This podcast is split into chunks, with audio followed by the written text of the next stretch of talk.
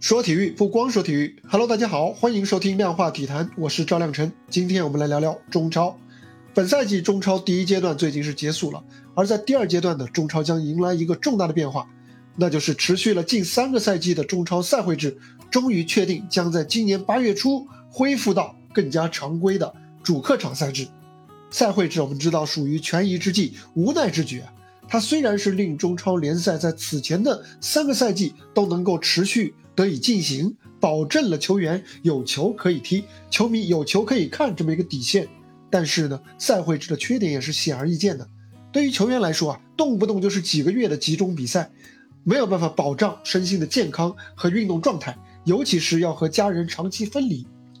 而对于俱乐部来说呢，长时间没有办法在球队所属的城市踢比赛，也就不能和球迷、当地的球迷来建立和保持更深的情感的连接。这让俱乐部啊很难去打造品牌和球迷文化，竞技水平的下降啊，还有球迷文化的疏离呢，这两者结合起来呢，又会令中超联赛乃至整个中国足球的形象和利益进一步的受损。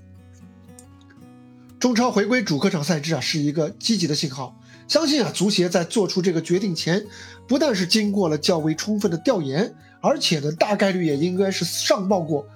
给更高层面的管理者，并且获得了肯定的答复，各方面的配套工作也应该可以有条不紊的展开。但是啊，毕竟我阔别了常规联赛太久了，摆在足协、俱乐部和球员面前的挑战呢还有不少。比方说啊，各家俱乐部接下来就需要重新来制定自己的主场能够启用，还要找到定点的符合防疫要求的酒店来招待那些客队，其中的涉及的这个审批手续和流程啊。需要俱乐部和当地的各个部门来进行大量的沟通和细化。中国足协提到的啊，他们提到了一个预案，就是说，如果审批不通过，那么就会考虑要迁到呃异地或者来进行主场比赛，或者由足协来确定中立场地。而无论哪一种呢，其实也很麻烦，也有相当程度的不确定性。又比方说啊，俱乐部原本就很穷了啊，捉襟见肘的这么一个资金的状况。可能随着主客场制的回归进一步的恶化，如果球迷没有办法尽早的回到看台，在恢复的开始阶段呢，如果说继续要采用这个空场比赛的形式，那么主队俱乐部反而要比赛会制的时候要更多的付出场地的运营费，而客场比赛的时候呢，则要多承担交通和住宿的费用，而这两者都是赛会制的情况下是不存在的。七月三十一日。还有很多这个，还是很多中超俱乐部本赛季清偿百分之三十欠薪的截止日，哎，这个也成为悬在他们头顶的一把利剑。除此之外呢，由于异地比赛啊，牵扯到不同省市不同的防疫的要求和细则，客队还会面临更多的不确定性。值得一提的是啊。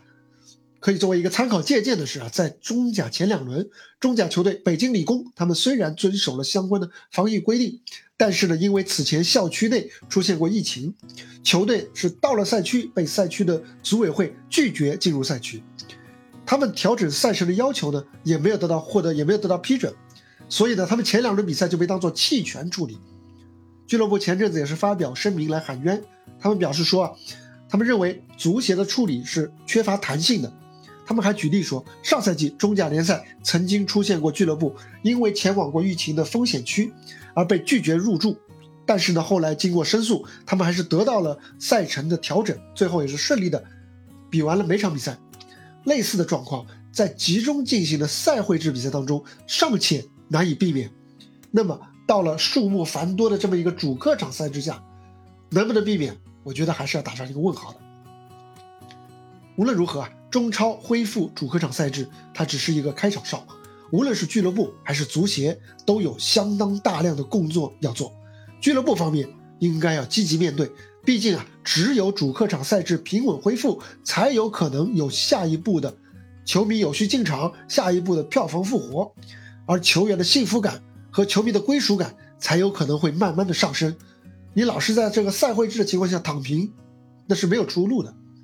而足协方面呢，也不能够在确定大方向之后就做甩手掌柜，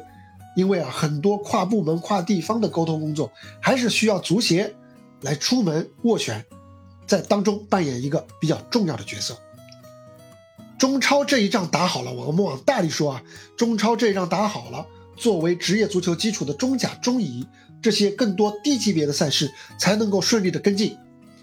进而 CBA 和排球超级联赛等等其他项目的职业联赛才能够得到有效的示范。其实啊，对于处在谷底的中超来说，对于中国足球来说，其实这也是这也是一次机会，恢复主客场赛制，它既是一次。对于中超自己来说，就是一次非常迫切的自救，同样也是中超乃至中国足球的一次很好的重塑品牌和影响力的机会。他们如果能够顺利的完成主客场赛制的复苏，能够给其他的项目、其他的行业来提供一个参照和示范，那么我相信这对于中国足球来说会是一个新的起点。好了，这就是本期量化体坛的全部内容，欢迎点赞收藏，跟我留言交流，我们下期接着聊，拜拜。